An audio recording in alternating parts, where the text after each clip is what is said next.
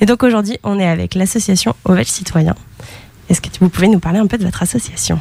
Alors, Oval Citoyen, c'est une association qui a, qui a été créée en juillet. et qui en fait c'est un club de rugby à destination donc euh, euh, des jeunes migrants, des euh, ex-détenus, des jeunes de, quartiers difficiles, des jeunes SDF, plus généralement toutes les populations qui n'ont pas forcément accès facilement à ce genre de sport. Donc l'objectif principal, c'est de faire, de permettre aux gens de jouer au rugby. Et par ailleurs, on essaie de développer au fur et à mesure de l'accompagnement sur les plans de la santé, de la formation et de l'éducation, en fonction de ce que les joueurs veulent. Ok, et donc pour ça, vous avez des partenariats avec euh, d'autres associations euh euh, On est en train d'en. On n'a on pas de partenaire. Enfin, si, on est en train d'en faire au fur et à mesure et en fonction aussi. en fonction des sujets. Donc. Par exemple, on a, on a pu avoir un partenariat avec euh, OSB4 pour euh, qu'on fait un peu la pub pour nous euh, pendant leur concert. Et plus généralement, on a des partenariats avec toutes les associations des migrants, que ce soit la STI, la CIMAD, la LDDH, même si les contacts sont un peu fluctuants. Et voilà, enfin, c'est aussi en cours de développement. Donc on invite toutes les associations qui ont des activités à proposer à venir nous voir. Ok, et donc pour les gens qui voudraient rejoindre l'équipe, on peut vous contacter comment Vous vous entraînez où Alors, on s'entraîne euh, au stade de Mogla à Bègle. Euh, tous les lundis à partir de 19h30 jusqu'à 21h30, 2h. Euh, et on peut nous contacter sur la page Facebook de Val Citoyen, que ce soit pour venir jouer, tout le monde peut venir jouer, ou pour filer un coup de main, ou quand vous avez une idée, ce que vous voulez. Ok, c'est ouvert hommes, femmes Pour tout le monde. tout le monde Oui, hommes, femmes, autres. Ok. Et au niveau des entraîneurs, du coup, vous avez des hommes, des femmes aussi On a des hommes et des femmes. Et euh, voilà. Ok, c'est top. Et du coup, vous avez des exemples concrets de ce que vous faites comme accompagnement? Tu nous parlais de, de la santé, du travail. Euh. Alors, on est en train d'établir un partenariat avec euh, l'hôpital Bagatelle euh, pour tout ce qui est le plan de la santé. Donc, tout n'est pas, tout pas encore fini, mais c'est en cours. Enfin, les autorisations sont en cours. On est en train de mettre en place des cours de français à destination de, des migrants qui, qui ne, soit qui savent pas forcément écrire, mais qui parlent français, soit qui parlent pas forcément la langue. Euh, il y a deux coiffeuses qui viennent euh, tous les lundis euh, pour coiffer les joueurs gratuitement. pour l'instant, on en est là, mais on est en train de, continuer à rechercher tout, tout type d'aide possible, que ce soit sur le plan de la formation, de l'éducation. Ok. Et du coup, on a deux joueurs qui sont avec nous. Alors du coup, les garçons, est-ce que vous pouvez vous présenter et peut-être nous dire un peu Comment est-ce que vous avez découvert cette association euh, Comment ça se passe sur le terrain C'est bonne ambiance, tout ça? Moi, c'est Bayaya. Je suis joueur. Bon, le rugby, je, l'ai appris depuis le pays, la Côte d'Ivoire, mon pays euh, d'origine. Euh, mais par contre, le Val Citoyen, je l'ai reconnu au Squid. Parce que moi, je fais partie des anciens du Squid. Ça fait pratiquement à peu près 5 à 6 mois que je suis avec le Squid. Précise ce que c'est le Squid? Le Squid, euh, c'est un squat qui, qui, milite pour les migrants, euh, tous les sans-abri. Donc c'est par là que tout a commencé.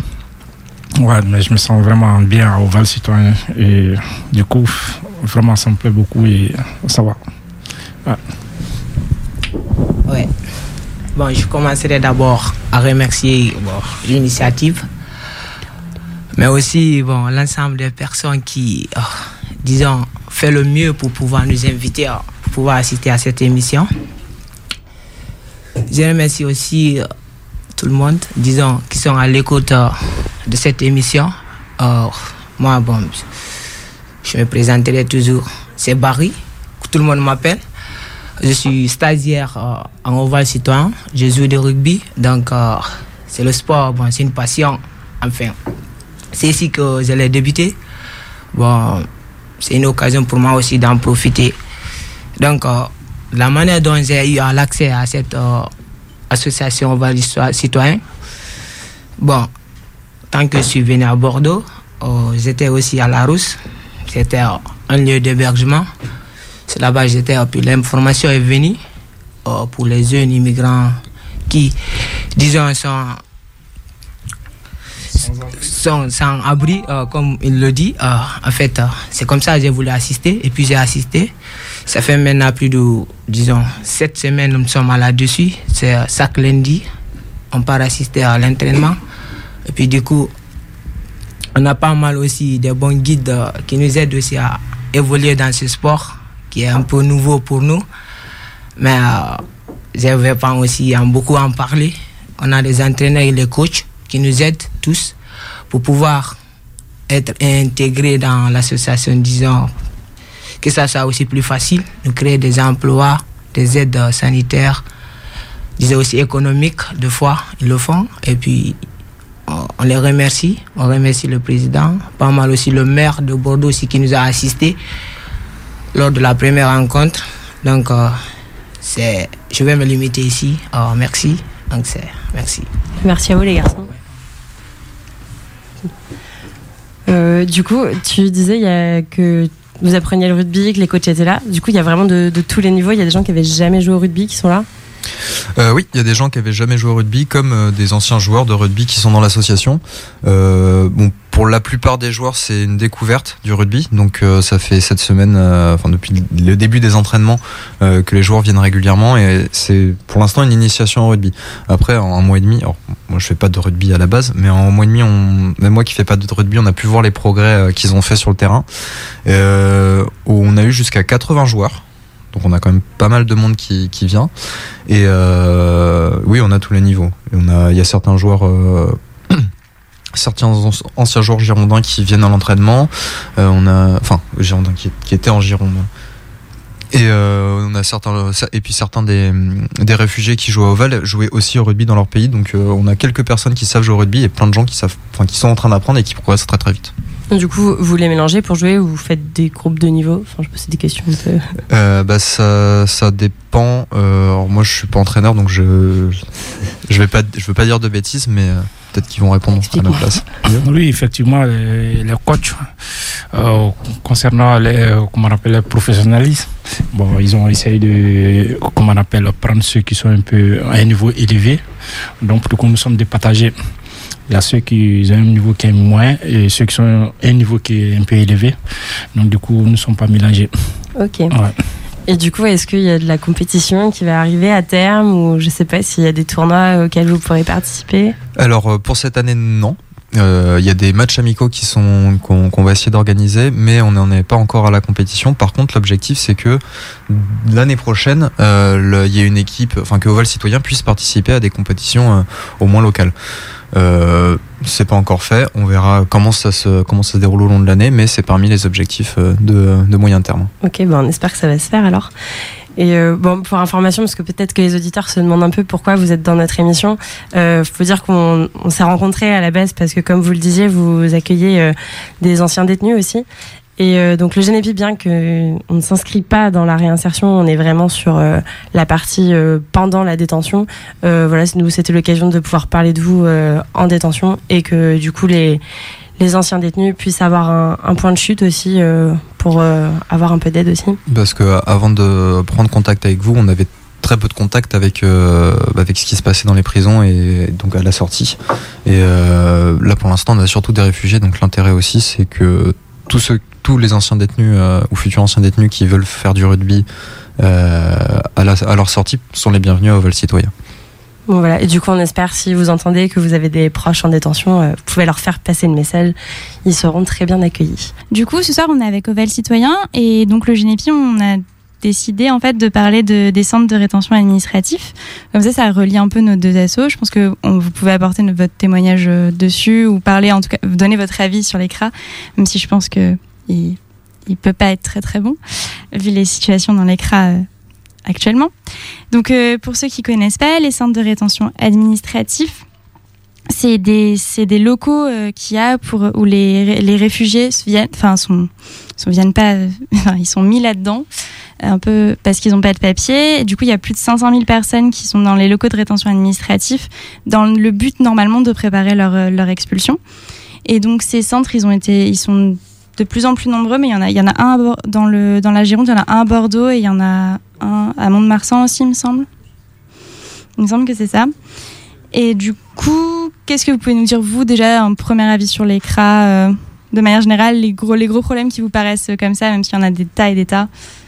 Alors euh, moi mon expérience sur les centres de rétention n'est pas non plus très enfin pas très étendue parce que c'est difficile de, de rentrer dedans pour voir ce qui s'y passe. moi personnellement, j'ai jamais pu rentrer. Enfin, je suis jamais rentré dans un CRA. Il y a quelques militants qui ont pu voir comment ça se passait, mais euh, ça donne pas beaucoup d'informations sur la manière Mm. dont les gens sont traités. Mais le CRA, globalement, c'est juste, c'est juste euh, un moyen quand on, quand une le gouvernement ou en tout cas l'État euh, veut exfiltrer des personnes hors du territoire, de maintenir les personnes euh, dans un endroit où ils sont sûrs de pouvoir les récupérer pour les renvoyer chez elles. Globalement, on, va forcément avoir un avis négatif parce que d'une part, c'est des privations de liberté fondamentale et d'autre part, les, toute expulsion, quelle qu'elle soit, de quelqu'un qui est sur le territoire français, forcément illégitime. Donc c'est doublement. Je suis totalement d'accord avec toi, surtout qu'il faut rappeler qu'il y a au final à peu près une personne sur deux qui est expulsée, donc euh, il y a des gens qui sont, qui subissent euh, la, rétention qui peut être jusqu'à 90 jours depuis de- en 2018 et qui euh, au final sont, sont libérés parce qu'on peut peut pas les renvoyer parce que c'est illégitime de toute façon de les renvoyer. Et en plus les conditions sont de plus en plus durcies avec la, la menace entre énormes guillemets terroristes du coup, euh, on peut le voir, mais ça marche sur toute l'Europe, que ce soit en Angleterre où vraiment ils ont fait euh, tout un truc administratif où il y a pratiquement plus de juges qui s'occupent de ça et c'est totalement administratif. On a en Allemagne aussi, en Espagne, depuis 2016, ils ont fait les lois euh, de sûreté citoyenne sur, sur ce, sur, thème- thème-là, sur le thème de la rétention administrative. Donc, vous, qu'est-ce que vous en pensez au niveau de la, des, des, juges, des libertés fondamentales et de la façon de faire les papiers en détention? Ça pose énormément, enfin en, en CRA, ça pose énormément de problèmes. Est-ce que vous avez eu des témoignages ou... Alors, j'ai pas eu beaucoup de témoignages de, de, de réfugiés qui sont passés par le CRA, parce que, alors, du coup, je- j'ai pas tant de connaissances que ça dessus. Et, euh, mais sur les. Moi, perso, j'ai connu aucun réfugié qui est passé dans le CRA et qui en est ressorti. Mm. Euh, après, l'exemple. euh, Qu'est-ce que je peux dire? Alors, je voudrais bien prendre le relais en tant que, en tant que naïf, parce que bon, le, centre de rétention administrative, je connais pas du tout, mais j'ai cru comprendre que c'était une prison qui n'avait pas, pas le nom. Euh, est-ce qu'il y a des, barbelés? Est-ce qu'il y a euh, des miradors? Euh, Est-ce que les gens peuvent rentrer et sortir? Ils sont contrôlés comment? Qu'est-ce qui encercle ce camp? Alors, les, le centre de rétention sur Bordeaux, en tout cas, il est dans les locaux de, Dans les sous-sols. Dans les sous-sols. Dans les sous-sols de la police. de la police à, à, ma- à côté de Mériadec. Euh, le contrôle, c'est un contrôle. or, bon, il y a pas de- du coup, il y a pas de barbelé, il y a pas de mirador, mais euh, au-dessus du sous-sol, il y a un commissariat. Donc, ce qui, ce qui est, ce qui, je pense qu'on peut assez facilement faire le rapprochement entre les deux. Et euh, pour ce qui est des entrées et des sorties, euh, c'est assez compliqué. Je connais pas exactement la procédure, mais euh, c'est très compliqué de rentrer dans un centre de rétention administratif parce que c'est difficile de justifier qu'on connaît la personne qui est dans le centre de rétention. Mais Alors après, encore une fois, je veux pas dire de bêtises, Ouais. j'ai pas beaucoup d'expérience là-dessus. mais euh, même on a été condamné parce qu'il y avait des difficultés pour que les avocats rentrent dans les CRA. Donc euh, à partir de là, c'est vraiment pour rentrer, c'est compliqué quoi. Euh, je pense qu'il y a peut-être une source d'information par le contrôleur général des lieux de privation de liberté. J'imagine qu'il intervient là-dedans ou est-ce qu'il intervient pas? Je crois pas. hein. Je crois que vraiment c'est un peu genre circuit fermé et qu'on commence à y rentrer petit à petit. Et on commence à aller voir ce qui s'y passe. Mais déjà, il y a eu une première. Enfin, comme je le disais, c'est du coup le droit administratif qui s'en occupe et pas le droit judiciaire. Du coup, le contrôle, il se fait a posteriori, ça veut dire qu'il se fait après que la mesure ait eu lieu et pas avant que la mesure ait eu lieu. C'est-à-dire que on est placé dans le centre de rétention administratif et après on vous dit si c'était juste ou pas que vous soyez placé. Là où en détention, vous avez un jugement qui vous place en détention et donc on décide avant que vous devez y aller. Il y a un contrôle avant et dans l'administratif c'est après. Alors tu disais que en fait c'est un local euh, en sous-sol sur Bordeaux avec le commissariat au-dessus. Ben, ça fait un point un point commun avec par exemple la pri- une prison euh, pas tout à fait française mais quand même française un peu. La prison de Monaco parce que la prison de Monaco il y a ni barbelé ni mirador et pour cause elle est creusée dans le rocher. Mais par contre on y mange à peu près bien. Il y a un self avec un choix de un choix de de plats qui diffèrent tous les jours. Euh, je présume que dans le dans le CRAS ça doit pas être le cas. Non, dans le CRA, globalement, euh, ils sont pas beaucoup mieux servis que, que pour les gardes à vue. hein. Je crois que c'est, je veux pas dire de bêtises, mais je crois que c'est le même service. et Ça va être des plats réchauffés. enfin. C'est Euh, pratiquement Et sûr, oui. sur, euh, après, sur, sur les moyens d'emprise qu'on a sur le, la per- enfin, les moyens d'action qu'on a sur la personne qui est en centre de rétention, euh, donc pour les avocats, c'est compliqué. C'est possible, mais c'est compliqué. Et ensuite, les seuls moyens qui, vu que le but du, de- du CRA, c'est d'ensuite expulser la personne, euh, les seuls euh, moyens qu'il y a si on ne trouve pas une issue juridique, ça peut être, c'est déjà arrivé, mais c'est assez compliqué de qu'il y ait des gens qui prennent un vol, euh, enfin le même vol que l'endroit où est censé être transféré le, réfugié, et qui exigent que le vol n'ait pas lieu parce que justement il y a quelqu'un qui va être envoyé dans son pays. C'est possible de- de- d'annuler un vol comme ça, mais c'est un petit peu la seule solution et ça ne marche pas à tous les coups. Et Non. ensuite, euh, deuxième chose, euh, les centres de rétention, ils sont tous pleins. Donc en fait, euh, il n'y a pas juste le centre de rétention qui permet de contrôler les réfugiés qui vont être envoyés dans leur pays. Hein, autour du centre de rétention, on va dire, il y a d'autres techniques qui ont été mises en place par les forces de l'ordre pour pouvoir maintenir un contrôle sur les réfugiés qui veulent renvoyer euh, dans leur pays. C'est déjà arrivé, par exemple, qu'il y ait des réfugiés qui soient assignés à résidence dans des hôtels à, enfin, euh, à juste à côté de l'aéroport. Parce que du coup, ils n'ont pas le droit de quitter, euh, de quitter l'hôtel, ils sont surveillés. Et ça permet de les transférer beaucoup plus facilement vers l'aéroport si besoin est. Donc c'est des pas tout à fait des prisons, mais c'est des techniques euh, intermédiaires qui permettent de pallier le manque, euh, le manque de centres de rétention par rapport à la quantité de personnes qui veulent expulser. En fait, c'est un service de proximité, donc en étant logé juste à côté de l'aéroport. On peut dire ça. Il y a un peu ça. Et en plus, c'est un vrai problème, les assignations euh, comme ça à résidence, parce qu'en plus, euh, le périmètre euh, qui leur euh, impose, euh, ils ont souvent des problèmes pour pouvoir aller voir leurs avocats, etc. Et en fait, euh, bah, il n'y a pas du tout d'avantage, c'est vraiment la même chose finalement que le centre. Donc, euh, c'est un vrai problème. Et euh, sur les libertés euh, qui sont censés avoir aussi quand ils sont en rétention, c'est un peu l'hypocrisie totale de l'État, où eux, normalement, sont censés pouvoir communiquer sans problème avec l'extérieur. Et dans l'association, on a un bénévole qui, enfin au niveau national, hein, qui est pas à Bordeaux, qui a eu l'occasion d'y aller. Et en fait, les téléphones qu'ils sont censés avoir, ils leur cassent leur appareil photo, ou alors, enfin, ils leur interdisent d'avoir un appareil photo dessus. Et ceux qui l'ont, du coup, on leur casse euh, leur appareil photo pour être sûr que rien ne fuite euh, sur l'état des centres euh, de rétention. Donc voilà, en- encore une fois, on est sur des fausses libertés. Et sur les assignations à résidence, l'année dernière, il y a deux ans, on a eu un cas de neuf Soudanais qui avaient été assignés à résidence dans un hôtel géré par le diaconat. Et du coup, les seuls contacts qu'ils avaient avec l'extérieur, c'était le diaconat. Le diaconat fait des choses très bien parfois, par, ailleurs, mais en l'occurrence, euh, il n'y avait aucun moyen de rentrer en contact avec eux parce que le diaconat refusait de faire l'intermédiaire entre euh, eux qui étaient assignés à résidence. Donc c'est pas un centre de rétention tout à fait, mais euh, pour le coup, ça, les conséquences sont globalement les mêmes. Et en plus, c'est très facile de de comment d'assigner à résidence un réfugié euh, puisque vu qu'il est réfugié s'il a une obligation de quitter le territoire français il a aucun moyen d'obtenir un logement de quelque manière que ce soit. Donc du coup il a pas de il n'a aucune garantie de représentation qui lui permette euh, de d'assurer qu'il va pas s'enfuir. Donc forcément euh, vu qu'il a aucun moyen de dire qu'il va pas s'enfuir il y a aucun moyen de refuser le fait d'être placé d'être assigné à résidence. Parce qu'on peut rappeler, du coup, enfin, vous parlez de liberté et tout ça, juste pour rappeler que comme il n'y a pas eu de jugement avant, ils sont, ils sont libres en fait. norma- Enfin, ils sont, ils doivent, ils ont une injonction de quitter le territoire français. C'est pour ça qu'ils sont assignés ou qu'ils sont enfermés dans l'écras. Mais par contre, toute leur liberté est censée, sont rester. Donc leur leur liberté de communiquer, leur liberté de, enfin, il y a juste la liberté d'aller et venir normalement qui, qui est, qui est impactée. Et on se rend compte que c'est comme c'est devenu vraiment euh, quelque chose de souterrain. D'où le fait que c'est en dessous. Ils, euh, ils veulent pas que ça se sache et on a été déjà condamné cinq fois par la Cour européenne des droits de l'homme euh, en raison notamment de l'état des, centres administratifs et aussi des maintiens avec euh, les liens familiaux et notamment de la rétention administrative des enfants. Parce que faut savoir que bah il y a des enfants réfugiés et donc ils sont comme ils sont ils sont aussi euh, dans les CRA et ils sont censés être dans des CRA qui sont qui sont capables d'avoir d'accueillir des enfants il y en a très peu en France on peut penser notamment au centre de rétention de Toulouse qui a été condamné plusieurs fois parce que euh, justement c'était des conditions indignes. Il y avait des enfants de 4 ans qui étaient, qui étaient enfermés euh, et qui avaient aucun lien avec l'extérieur, rien du tout.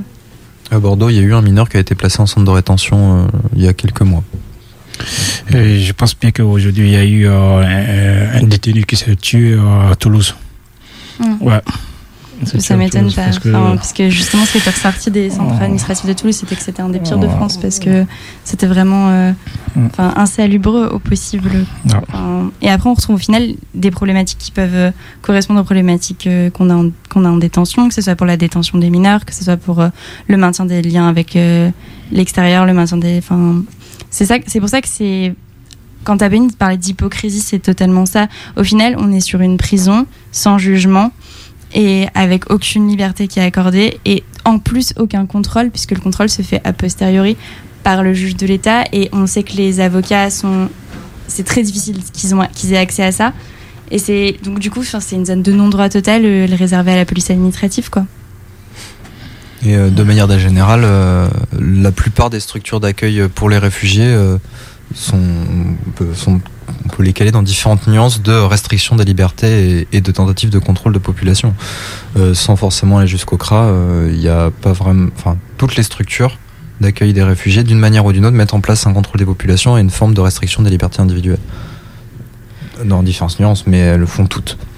Sur les difficultés euh, que tu évoquais pour les avocats, etc., ça va même plus loin. Et là, euh, au-delà des, des centres euh, de rétention administrative, même les étrangers qui sont en détention, là pour le coup, avec jugement, etc., il y a une vraie difficulté à avoir des interprètes. Et du coup, avec les assistantes sociales ou avec les, les conseillers pénitentiaires d'insertion et de probation, il y a une vraie difficulté parce que du coup, euh, au final, euh, bon, c'est bien, ils ont leur rendez-vous, mais il n'y a pas d'interprète, donc euh, c'est pas très constructif. Et euh, même la CIMAD, quand même, qui essaie de faire un, sacré boulot là-dessus, c'est compliqué d'avoir accès à la détention et du coup aussi au centre de rétention. Alors qu'on le rappelle, le droit à un interprète et le droit de comprendre la justice, c'est un droit fondamental. Donc c'est un peu compliqué. Et c'est ça, qui est compliqué, c'est qu'à la fois au niveau du grand public, on n'en parle pas, ou quand on en parle, c'est sur sur question de sûreté. De mon Dieu, le flux d'immigrés qui arrive et on va tous se faire envahir et on va tous avoir des bombes sur la tête. Et du coup, ça permet de noyer le poisson et de pas voir tout ce qui se passe, mais du coup, on n'en parle pas. Et est-ce que vous essayez, vous, Velstoyan, d'en parler un peu ou pas du tout? Euh, bah, sur la question des centres de rétention et de la restriction des libertés, parce que c'est ça du coup la... Sur la globalité, sur le- la situation de l'immigration en France aujourd'hui, Bah, du coup, et les conséquences. C'est un des, enfin c'est un des sujets qu'on va essayer de porter. Euh, et de toute façon, puisqu'on si on si on veut permettre à ces gens, enfin aux- à nos joueurs de jouer, c'est bien parce que euh, il y a quelque part des libertés qui ont été qui ont été violées. Après, on n'a pas tant que ça l'occasion euh, l'occasion d'en parler mais oui effectivement c'est un des trucs sur lesquels on va essayer d'attirer l'attention et notre exi- enfin l'existence d'Oval Citoyen attire l'attention là-dessus et, euh, et du coup euh, même je pense que les joueurs pourront en témoigner mais la façon dont bah, dont vous êtes accueillis en France Oui, le système a changé. Je me rappelle très bien que je suis rentré le 24 décembre 2017 en France. Euh, ce moment, je parlais- les médias en parlaient beaucoup du système de, comment on appelle, l'immigration, où ils allaient voter un projet de loi contre l'immigration, où tout allait changer. c'est le projet de loi Asile Ouais. et Immigration Oui, Asie et immigration, c'est ce qui a envoyé les centres de détention, au fait. En fait, euh, moi, je suis rentré par l'Espagne. Euh, si jamais, je- le jour où j'ai mis mes empreintes à, à la préfecture et que ma procédure était sortie du Dublin, ce qui veut dire que euh, automatiquement, dans cinq mois, j'allais me retourner en Espagne. Bon, pour ceux qui sont rentrés en Italie, lorsqu'ils ont une procédure Dublin, ils rentrent automatiquement en Espagne et en Italie. Mais bien avant de rentrer en Italie, il faut que tu vas dans un centre de détention. Euh, pour euh, ceux qui savent pas, la procédure Dublin, c'est une procédure euh, européenne qui n'est pas obligatoire, ouais, mais qui est quasiment appliquée à chaque fois, Ouais. qui fait que lorsqu'un réfugié arrive sur un, un des territoires de l'Union européenne, s'il se fait contrôler sur ce territoire, il est obligé de déposer ses empreintes et de décliner son identité dans ce pays. Et euh, s'il va dans un autre pays européen, celui-ci peut, via la procédure Dublin, euh, décider de le renvoyer dans le pays où il était dubliné pour la première fois si ce pays accepte. Et ça peut poser des gros problèmes parce que, enfin, en gros, ça permet euh, aux pays européens, euh, plutôt du Nord, on va dire, euh, de déléguer la gestion de flux migratoires à l'Espagne et l'Italie, qui sont les principales portes d'entrée en Europe de ce flux migratoire. Et euh, par exemple, je parlais des Soudanais qui ont été placés en, en centre de rétention euh, tout à l'heure. Euh, ils ont été, eux, ils étaient dublinés en Italie, donc ils avaient déposé leurs empreintes là-bas. Et euh, la procédure qui a été mise en place, c'est du coup de les renvoyer en Italie. Italie qui, par ailleurs, avait un accord bilatéral avec le Soudan où avait lieu en, ce moment même un génocide dont qu'ils étaient en train de fuir. Donc c'est une manière, quelque part, de donner l'impression qu'on gère humainement euh, des êtres humains en les trimballant simplement de pays en pays et en pouvant les renvoyer potentiellement en Espagne et en Italie, en foutant une pression énorme sur ces pays pour les forcer à gérer, euh, euh, à gérer un flux migratoire pour l'Europe tout entière. C'est aussi ce qui explique en partie, je pense, la montée euh, des nationalismes Italie et, euh, et l'accession au pouvoir de l'extrême droite. Et du coup, tu as expliqué que toi, tu avais été. Enfin, la procédure du blanc, c'était en, en Espagne. Et après, en France, ça s'est passé comment ton arrivée? Et moi, j'ai eu la chance que ma procédure a été normale. Mais du coup, euh, le fait que l'État français veut maîtriser le système, euh, comment on appelle, le flux migratoire, euh, que souvent ils arrivent. euh, bon, moi, mon cas, ça a été un cas. euh, je peux dire que c'est une machine qu'ils ont installée à la PADA. La PADA, c'est euh, le truc qu'on appelle. euh, bon, je peux dire, c'est eux qui accueillent les immigrants lorsqu'ils arrivent. Et pour une première fois à Bordeaux, c'est la PADA qui les accueille. Mais par contre, lorsque le flux migratoire était beaucoup, moi, ils n'arrivaient pas à maîtriser. Ont installé un système au niveau du PADA où tu venais scanner ta carte pour voir si tu avais un courrier ou pas. Mais voilà comment moi, mon, cas a été boycotté. Bon, la machine m'a indiqué que je n'avais pas de courrier. Et du coup, j'ai raté mon rendez-vous à la préfecture. Et la préfecture m'a envoyé un OQTF. Je devais quitter le territoire français. Donc, présentement, c'est le territoire français que je dois quitter. Bon, moi, je n'ai pas eu ce cas de Dublinais. Donc, euh, moi, je ne suis pas Dublinais, mais j'ai l'autorisation de quitter le territoire français. Voilà. Bon, ce système de Dublinais, bon, je, je pense que c'est une manière de. L'État français veut nous faire croire qu'ils arrivent à maîtriser, euh, comment on appelle, euh, le flux migratoire. Donc, raison pour laquelle ils prennent ces gens pour les mettre dans un centre de détention, qu'ils étaient à 45 jours, qui sont venus jusqu'à 90 jours maintenant. Ah, Donc, euh, c'est la raison pour laquelle ces centres de détention sont beaucoup sont remplis présentement. et C'est ça qui envoie le flux migratoire. Bon, le, le problème des centres de détention actuellement, je pense bien. Et de manière générale, la façon dont les structures d'accueil euh, du flux de réfugiés sont gérées euh, a été analysée plusieurs fois comme une manière euh, de, bah, en entravant le plus possible l'accès aux, aux droits des étrangers quand Ouais. ils sont en France, Ouais. que ce soit par des procédures extrêmement longues, par le fait que quand vous allez au Prada, son traducteur, il vous raconte n'importe quoi, ou, Oh, plein de plein de choses comme ça. Le, le fait par exemple que ton courrier a été skippé, c'est une des manières euh, d'accélérer, de faciliter bah, l'identification des migrants et le fait de les renvoyer. C'est tout. hein. Moi, je, moi, je, trouve que c'est ça. hein. Et les centres de détention, euh, par exemple, le 115. Actuellement, le 115 oblige à tout, euh, comment on appelle, euh, le nombre de personnes qu'il loge à avoir des documents administratifs français. C'est-à-dire avoir des documents qui sont dessus des procédures normales. C'est-à-dire qui suivent des procédures. À savoir que le 115 c'est censé être euh, l'organisme qui gère le droit fondamental d'avoir un logement, donc il n'est pas censé regarder les, les papiers euh, des gens euh, qui le Par reçoivent. contre, moi, j'ai fait trois mois à 115. On me demandait, ouais, quelle procédure tu suis? Tu fais quoi? Qu'est-ce que, qu'est-ce que tu as fait venir faire en France? Mais quelle procédure tu as? Moi, bon, je les- bon, ils m'ont forcé à, forcément à. Moi, je voulais pas faire ce, ce problème de, comment on appelle, asile. Mhm. Ben, j'ai trouvé que ouais, bon, c'était une pression qu'ils étaient en train de mettre sur nous, les immigrants. J'ai trouvé que, bon, pourquoi pourquoi cette pression? Bon, Je voulais pas faire, mais le 115 m'a forcé à aller faire la procédure et du coup, ça a échoué. Ouais, et automatiquement, on m'a dit de quitter. Donc, c'est une manière de, de diminuer le nombre d'immigrants qui rentrent en France, en fait. Et je pense que les centres de détention, c'est un, peu- un peu compliqué. Bon, je dirais aussi le bonsoir parce que peut-être euh, euh, tout le monde a constaté la douceur que j'ai eue à travers les informations que j'ai reçues aussi parce que bon, moi je pourrais le dire, c'est un peu nouveau pour moi parce que je suis, disons, nouveau dans les trucs d'immigration, les.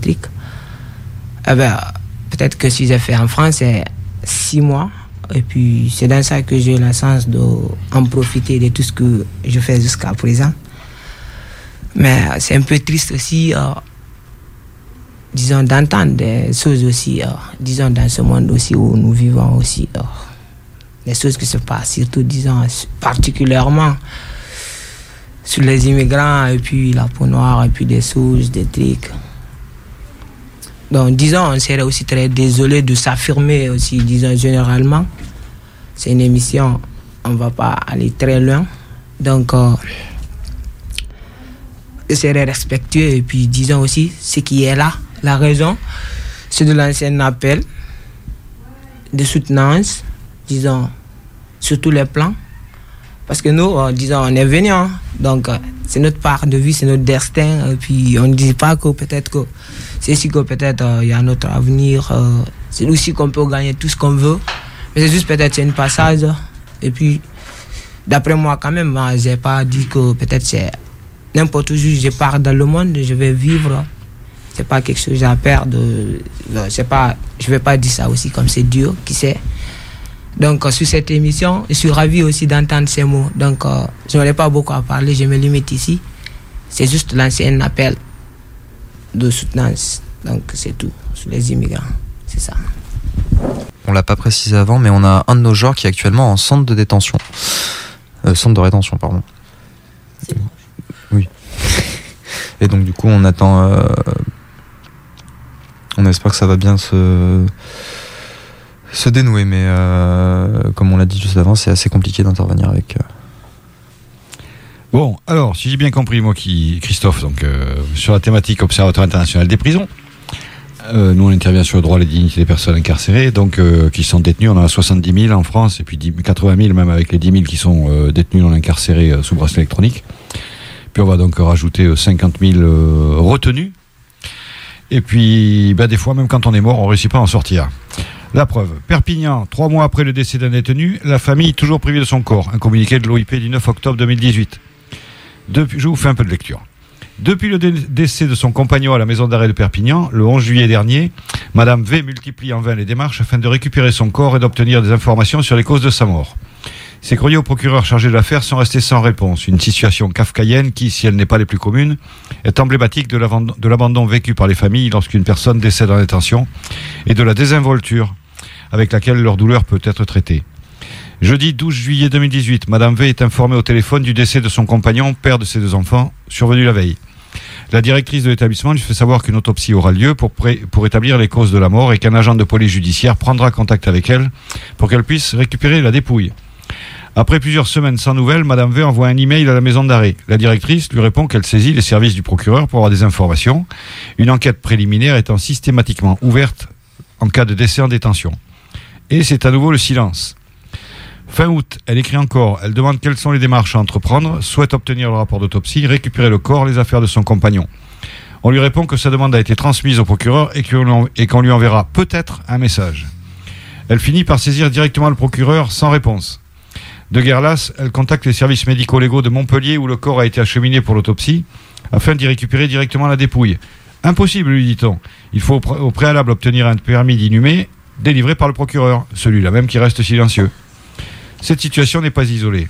Les personnes dont un proche meurt en détention sont régulièrement confrontées à l'opacité de l'administration sur les causes du décès et à un déficit d'informations sur les démarches à entreprendre, autant d'obstacles au processus de deuil. Dans cette affaire, ce processus ne peut même pas être entamé, faute pour la famille de pouvoir organiser les funérailles du défunt et de se recueillir. Contacté par l'OIP, le procureur de la République n'a pas souhaité donner suite. On, on- on espère que le procureur va euh, bouger ses fesses, si je puis dire. On sait qu'ils sont, ils croulent aussi euh, sous les dossiers. On, on le sait, c'est compliqué. La justice est, est engorgée, mais euh, bon là, c'est des situations, ça, ça relève de l'humain à un moment donné. Donc, euh, on, on espère que là, il y a un moment donné, il va falloir que ça se réveille, quoi. Euh, Peut-être que le procureur, il pense que le type risque de s'évader aussi. On sait jamais. Il a un peu oublié la notion de délai raisonnable, je pense. Donc c'est l'autre parloir. On vient vous parler avec Anne-Pauline du film Bébé Tigre. C'est le premier film de Cyprien Vial qui vient parler de la problématique des mineurs isolés. Euh, le petit pitch de ce film, c'est que c'est un, un jeune euh, Indien qui, arrive en France en tant que mineur isolé. Il est donc, euh, lui, reçu par, par les autorités françaises et il est accompagné. Il a un éducateur qui le suit. Et donc, il a un projet très construit puisqu'il veut devenir euh, ingénieur pour la, la SNCF. Et donc, il réussit très bien à l'école et tout ça. Et il se retrouve euh, face à deux problématiques. La première, c'est que s'il a été envoyé en France par ses parents, c'est aussi pour qu'il envoie de l'argent chaque mois à ses parents pour qu'ils puissent vivre. Et l'autre problématique, c'est qu'il se retrouve face à la, à la limite de la légalité française face aux mineurs isolés, c'est-à-dire que après 21 ans, vous n'êtes plus suivi par le gouvernement qui ne vous donne plus d'aide et qui vous laisse tout seul en fait. Et du coup, il se retrouve face à ces limites-là où il se donne à fond euh, dans son système scolaire pour pouvoir réussir à aller en général. Et euh, son éducateur lui dit d'ailleurs qu'il a le niveau pour passer, euh, pour pouvoir espérer aller, dans une école d'ingé plus tard. Et la, la, la JEP lui dit que c'est impossible qu'il puisse aller en général et qu'il faut absolument qu'il trouve un- une formation technique. Donc, euh, euh, premier coup de violence pour ce mineur-là qui, en fait, voit ses rêves se briser à ce moment-là. Et le- l'autre point euh, problématique, c'est que comme il est mineur, il ne peut pas. Enfin, on lui interdit de travailler, notamment travailler au noir comme tout le monde, c'est interdit. Et du coup, il n'arrive pas à avoir assez d'argent à envoyer à sa famille. Sa famille lui reproche et lui parle d'autres d'autres mineurs qui envoient jusqu'à 500 euros, voire plus par mois, et comme s'il faisait pas d'efforts. Et du coup, il décide de se retourner vers, de, retourner vers son passeur pour pouvoir euh, avoir du travail en fait euh, et pouvoir envoyer plus d'argent euh, à sa famille. Et il se retrouve dans ce dans ce cercle là en fait où il est où il, de plus en plus il fait du travail, de plus en plus il s'enfonce dans l'illégalité et laisse le, toute l'école de côté parce qu'il a plus d'espoir là-dessus.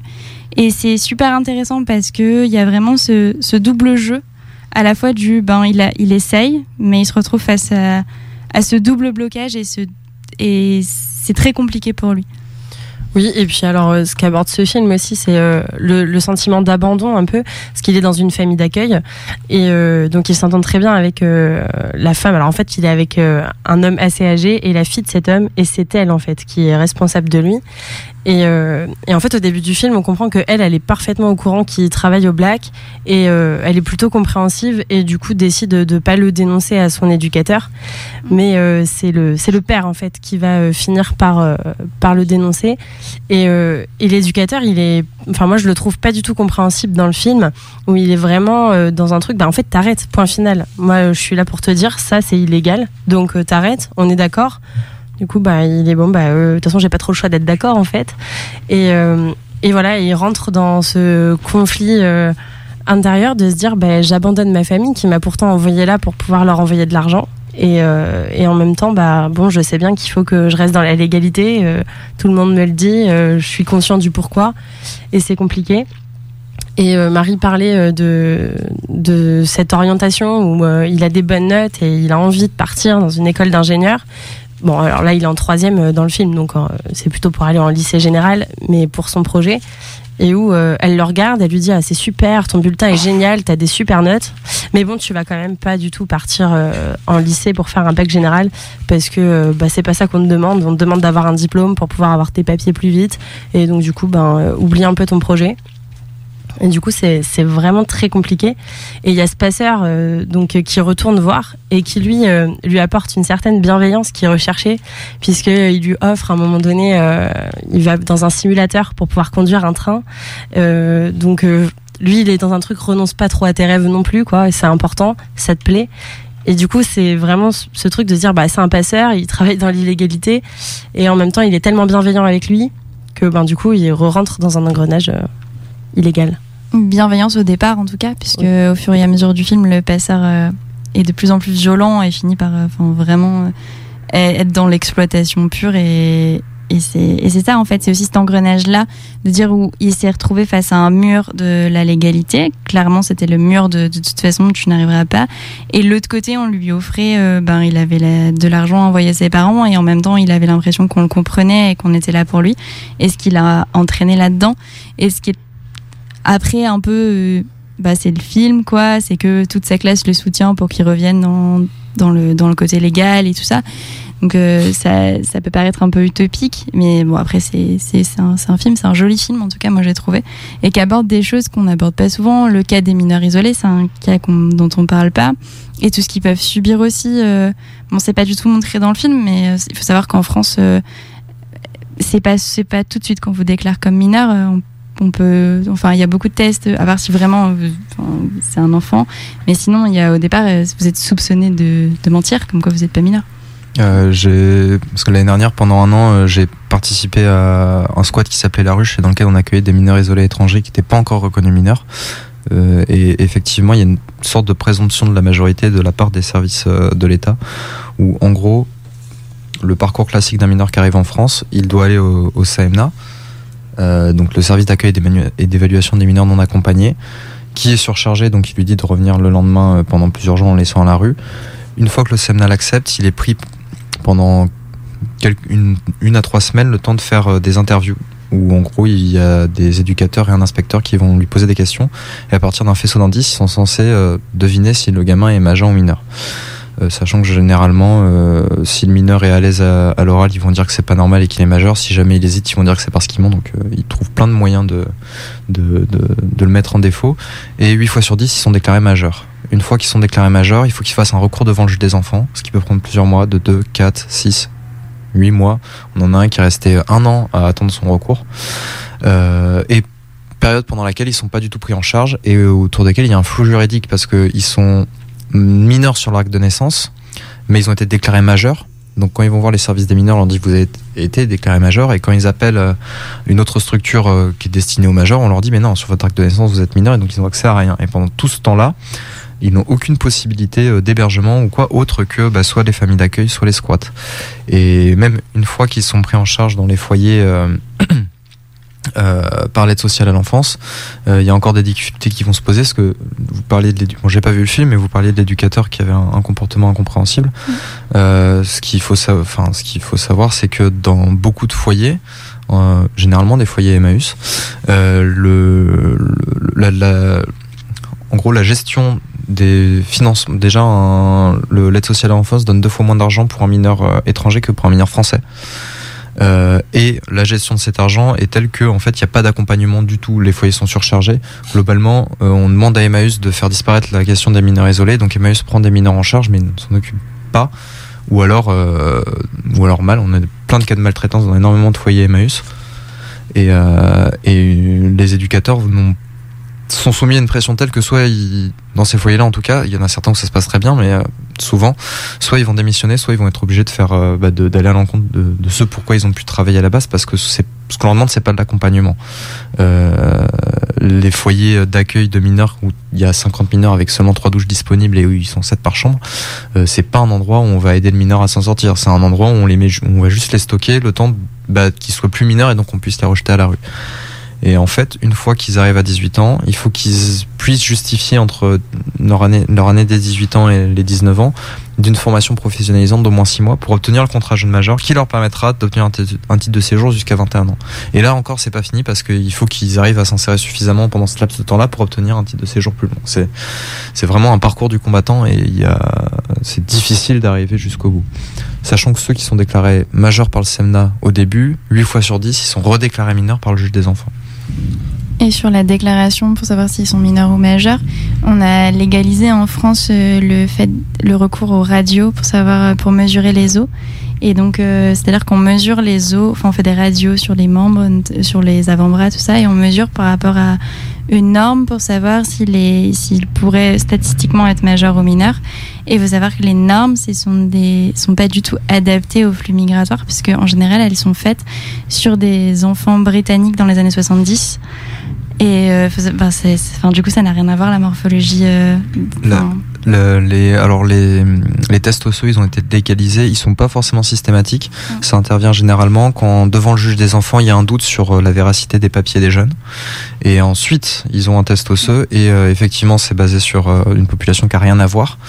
et en plus de ça, ils sont pas précis parce que la marge d'erreur, elle est de, elle peut être de, enfin, ça dépend des tests, mais entre 6 mois avant, 6 mois après. Donc, quand tu as 17 ans et demi ou 17 ans, tu peux très bien te retrouver sur la mauvaise fourchette, voire 2 ans ou 3 ans d'incertitude sur ce truc-là.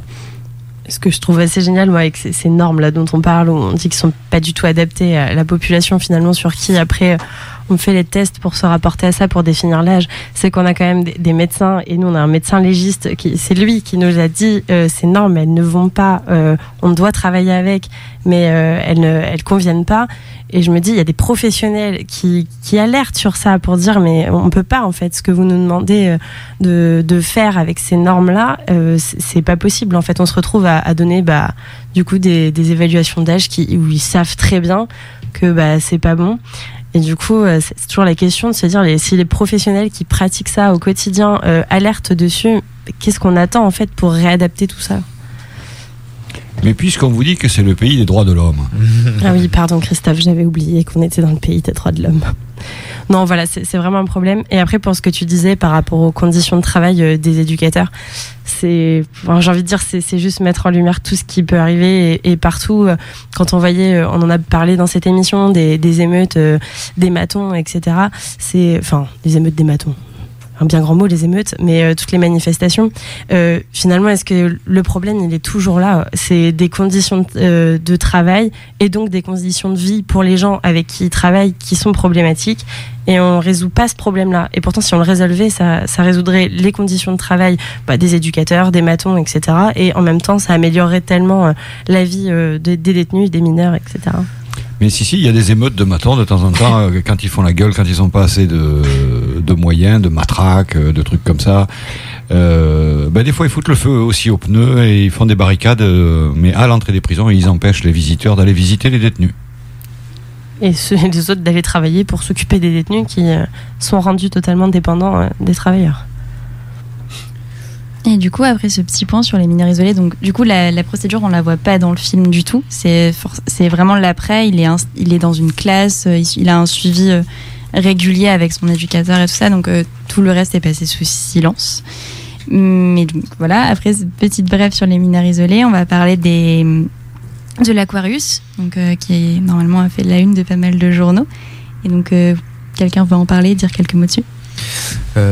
moi, j'ai euh, déjà rencontré euh, deux ou trois fois des, euh, marins de l'Aquarius sur, sur, bah, sur, des rencontres autour de l'aide aux réfugiés. Et actuellement, ils sont encore à quai, je crois.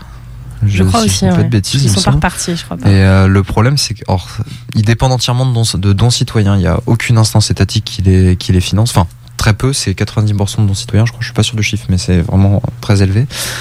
Et, et le truc, c'est que l'Aquarius, c'est le seul bateau à l'heure actuelle, enfin plus maintenant du coup, mais c'était le seul bateau, si je dis pas de bêtises, qui circulait encore sur les mers pour euh, faire euh, pour faire du sauvetage de réfugiés.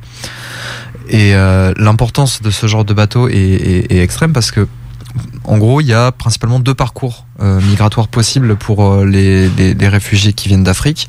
Soit ils passent, euh, ils vont jusqu'au Maroc, ils passent par les enclaves de Ceuta et Melilla, ou du coup, une fois qu'ils ont passé ces enclaves, ils sont en Espagne, et donc du coup, c'est du ressort de l'Union européenne, c'est les associations qui les font traverser. Soit ils passent par la Libye et par les réseaux de passeurs pour arriver jusqu'en Italie. Je sais pas comment vous avez fait. Et en fait, le truc, c'est que les passeurs euh, qui font généralement ils font six mois d'esclavage avant de pouvoir payer leur passage, ce genre de choses. Euh, les passeurs les, comment les bateaux utilisés, c'est des bateaux pneumatiques où il y a 100 ou 200 personnes dessus, surchargés, absolument pas équipés pour euh, bah, survivre en haute mer. Euh, généralement, ce qu'ils disent aux, réfugiés euh, quand ils embarquent dans le bateau, ils leur montrent la lumière des plateformes pétrolières qui est à l'horizon. Ils leur disent, bah, vous voyez, cette lumière là-bas, c'est l'Italie. Donc ils leur font croire qu'ils aperçoivent l'Italie euh, et que ça, ça va être euh, quelques heures de traversée alors qu'en fait c'est censé être plusieurs jours. Sauf qu'il n'y a aucun moyen qu'un bateau pneumatique de 200 personnes puisse traverser la mer Méditerranée sans encombre. C'est strictement impossible et c'est je crois que c'est jamais arrivé de toute façon. Donc tous les bateaux euh, de réfugiés qui partent de Libye, s'ils ne croisent pas le chemin de l'Aquarius, sont voués à périr dans la mer Méditerranée. C'est vous dire l'importance euh, qu'a le, travail de l'Aquarius. Et on se retrouve quand même, malgré, euh, malgré ce truc-là, avec, euh, je crois que c'est notre cher président qui disait il n'y a pas si longtemps que ça que l'Aquarius et énormément d'associations d'aide aux réfugiés facilitaient le travail des passeurs. Alors qu'au contraire, ils font, enfin, ils font quand même le seul travail que personne ne veut faire, qui est d'empêcher des gens de crever dans la mer Méditerranée chaque année, sachant que c'est un, des endroits où il y a le plus de gens qui meurent au monde en essayant juste d'avoir une vie un peu meilleure que celle qu'ils ont pu avoir euh, chez eux. Alors que faut le rappeler, dans les lois maritimes, euh, il, faut secourir un homme en mer. Enfin, c'est c'est obligatoire pour toute personne qui est sur un bateau et qui voit quelqu'un qui est en péril dans la mer, que ce soit un réfugié ou non, même quelqu'un qui se noie. J'ai l'exemple des mecs qui sont partis, euh, qui ont voulu aller jusqu'en Corse avec des, cartes routières. Bah, voilà, même la connerie, il faut la sauver en fait. Donc euh, il y a un moment où c'est l'Aquarius fait est le seul organisme en fait qui respecte la loi. Et donc on veut on veut le passer dans le mode où euh, c'est c'est il facilite le devoir des passeurs alors qu'en vérité ils sauvent juste des vies humaines. Et euh, sachant que alors après ils sauvent des vies humaines, mais de toute façon, même si tous les bateaux respectaient la loi, il y a peu de chances que il y a peu de chances que les, les, les, les canaux de, de, réfugiés aillent enfin, survivent suffisamment longtemps pour croiser des bateaux, parce que les côtes libyennes, les côtes les plus, parmi les plus gardées au monde, euh, l'armée libyenne est très présente sur tout le tour. Le même l'Aquarius qui, euh, qui va régulièrement au large de ses côtes s'est déjà retrouvé Il y avait la frontière entre la frontière maritime entre eux et les bateaux libyens, mais ils se retrouvaient avec des bateaux militaires de Libyens qui les tenaient en joue pendant tout le temps où ils ont croisé ce bateau. Donc autant dire qu'il n'y a pas beaucoup de bateaux qui font, qui, se baladent dans ces coins-là, et les militaires libyens sont pas particulièrement enclins à, sauver les réfugiés, bien au contraire. Ouais, c'est une plaisir pour moi aussi de reprendre la parole. Euh, parce que c'est intéressant aussi d'avancer ce qu'on retient là-dessus. Bon, parce que nous, on a vécu, comme on parlait de l'hébergement des mineurs isolés, euh, j'ai été victime. J'étais aussi au Scott, à la Rousse. J'ai aussi passé par cette association, le SEMNA. Oui, bon, j'ai passé presque trois semaines avec eux. J'ai été accueilli et puis faire des interviews aussi avec des inspecteurs qui m'ont inspecté. Du coup, bon, on m'a déclaré Mazer. Bon, je me suis dit que c'est bon, parce qu'on était un homme de six. Nous tous, on a été déclarés Mazer. Bon, c'est ça, on ne s'est rien dit, qu'ils nous ont dit de faire un recours, voir que si vraiment euh, nous sommes mineurs ou Mazer. Bon, on s'est dit, ok, on est parti à la Rousse, là-bas on a été hébergé. Ce sont eux qui nous soutenaient à là-dessus. Ils nous soutenaient financièrement, économiquement, presque. Ils nous amenaient de, des produits alimentaires. Ils nous ont aidés jusqu'à ce que les choses ont commencé à évoluer. Parce que peut-être elle n'est pas là. C'est une femme, elle s'appelle Claire. Elle a fait ce mieux pour pouvoir aider les gens de, de la rousse pour pouvoir s'en sortir. Bon, au niveau de l'aventure, c'est un départ aussi, c'est très difficile. Si on part de l'embarcation de. Parce que moi, j'ai voyagé par, disons, un Zodiac. C'est avec ça que j'ai pu traverser ici. C'est énorme. C'est quelque chose, c'est risquant. Donc, euh, ça fait peur même. Parce que, bon, si tu n'as pas quand même l'envie de voyager, de risquer ta vie pour un avenir, euh, disons, un peu meilleur, parce que, disons, c'est la vie, c'est la même chose. Mais c'est risquant. C'est quelque chose, même si tu l'as pas vécu. Combien de fois on te l'explique, euh, ça va pas t'amener à avoir peur, parce que ça fait peur. Nous, on a voyagé ici, on était neuf qui ont pu monter sur un Zodiac. Du coup, on était 12 euh, personnes sur un Zodiac de 400 kilos. Donc, euh, avec 3 mètres et demi. Donc, on devrait s'asseoir 6, les côtés, 2 personnes au milieu. Mais on est parti comme ça, 6 des côtés, puis trois personnes au milieu. Neuf. On était avec euh, deux jeunes filles. C'est comme ça, moi, je les ai suivis parce que c'était des frères. Ils m'ont programmé. C'est un grand frère, il m'a dit de l'accompagner. Et puis, du coup, c'est comme ça, moi, j'ai débuté l'aventure. Jusqu'à ce que je me suis retrouvé là. Je suis rentré par l'Espagne. Et puis, du coup, bon, la langue qui fatiguait aussi les gens euh, d'une manière. Euh, c'était pas possible de risquer aussi de prendre le temps donc comme c'est le français, disons que les gens ont appris depuis notre pays et puis les sources, on se dit d'avancer là. Là, tu peux te comprendre avec les gens et puis c'est facile. Peut-être tu pourrais t'exprimer, tu pourrais dire ce que tu as vécu pour qu'on te comprenne, pour qu'on puisse t'aider, t'avancer sur tes rêves. Donc, euh, du coup, c'est comme ça. C'est quelque chose, c'est l'aventure, c'est l'immigration, c'est pas facile quand même. Donc, je vais me limiter ici. Euh, concernant l'Aquarius, euh, moi je pense que l'Aquarius fait un beau travail au niveau de la mer parce que moi je passé par l'Espagne.